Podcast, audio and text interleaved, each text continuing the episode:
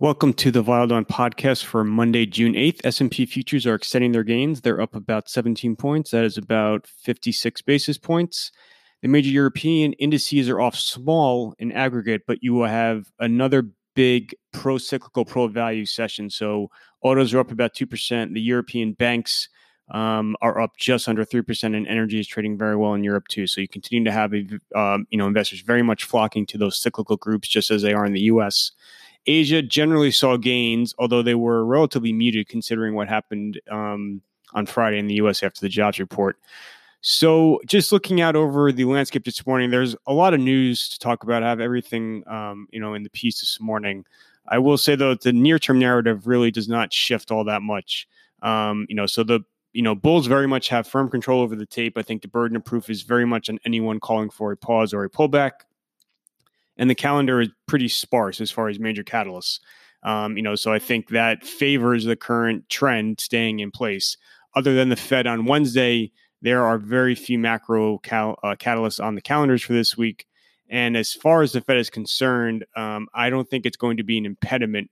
Um, clearly, it's not going to be an impediment. And if anything, it could be another upside catalyst. So I'll have a broader preview out on the Fed later this uh, in a couple of days. But um, you know, essentially the market is looking for clarity out of the Fed as far as quantitative easing, where they have this kind of weekly open-ended process that's been somewhat confusing and contradictory, where they leak out on Friday, um, you know, their purchase intentions for the next week, and then also just some forward guidance on rates as far as what will the catalyst or the trigger points be in terms of them considering tightening. So, um, you know those those that those points of clarity are due to arrive over the coming meetings. They could happen on Wednesday, although it's more likely they'll be um, later there in the summer. Um, but like I said, the Fed, if anything, I don't think it's going to be a major impediment. And then other than that, it's a pretty clear path in terms of major events. You had a couple of eco data points out over the weekend and this morning. Pretty mild, nothing too dramatic. Mild outperformance in China, Chinese and Taiwanese exports. German industrial production was a little bit weak, but not dramatically. Um, the OPEC decision on Saturday, they extended the cuts for another month. That was widely, widely expected. Saudi Arabia on Sunday followed up with a large price increase for its monthly export figures. So that's uh, the Saudi Arabia news on Sunday is a real incre- incremental piece of information.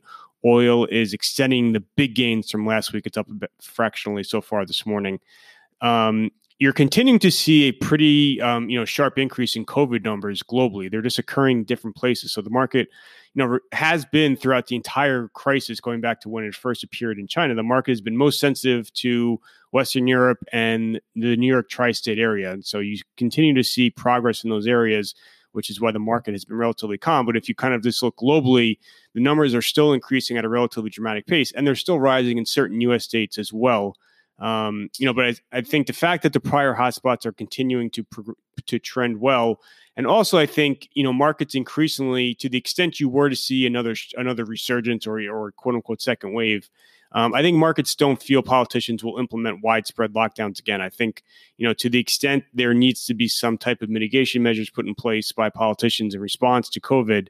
Um, I think the market assumes it will be more targeted, more subtle, rather than just wholesale lockdown. And so I think that's why the markets are are you know responding to the news in a relatively calm fashion.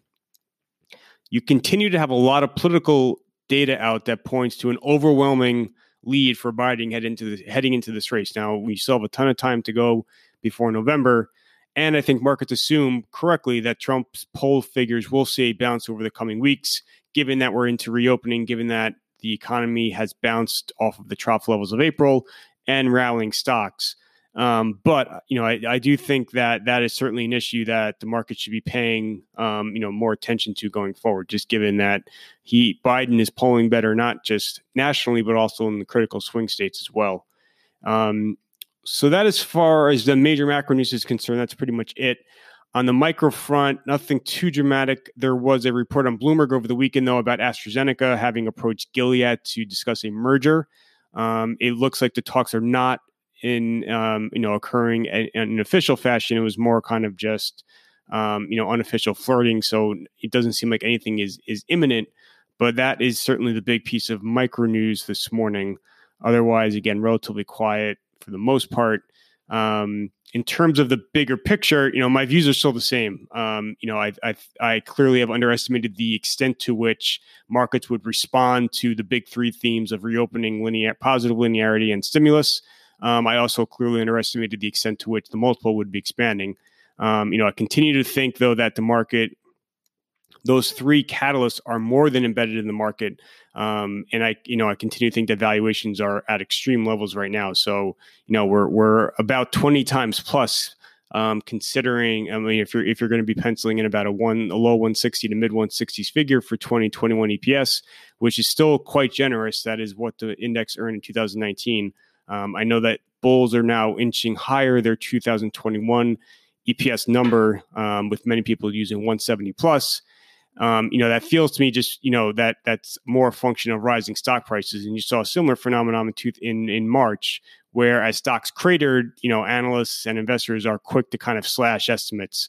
So you got down to you know a 110 eps somewhere for 2020 in march um, at the troughs of the market and now as we rally you know you're starting to see estimates creep higher as well um, i think just based on everything that everything we're seeing fundamentally um, you know, it's still a one a low to mid 160s number for 2021 is still quite generous.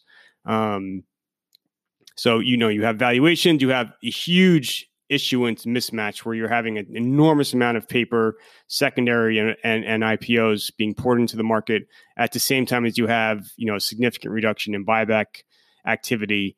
Um, you know, I, I still think there's too much emphasis being placed on sequential change as far as positive linearity, which is very encouraging.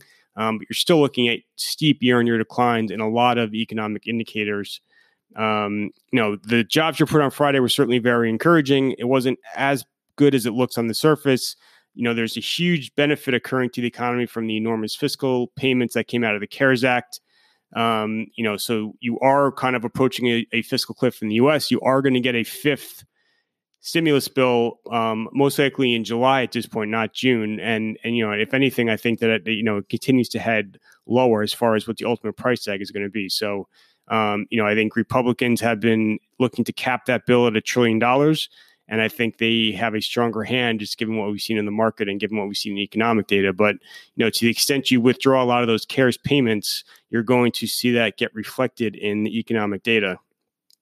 Um, I put out a bunch of pieces just in terms of kind of what comes next. I put this out Friday afternoon. Um, all the big kind of macro themes coming up over the coming weeks and months. Um, you know, nothing too shocking in there. All the all the big themes and trends.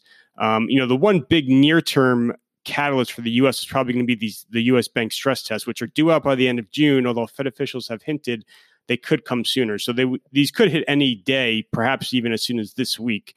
Um, so obviously, banks are the epicenter of the market right now. Um, you know, as investors flock to cyclical groups, banks are benefiting really more than anything, perhaps more than, aside from um, you know travel and leisure stocks. So these bank stress tests are going to be a critical catalyst, um, and have a preview of them in that piece. Um, you know that what's coming up piece.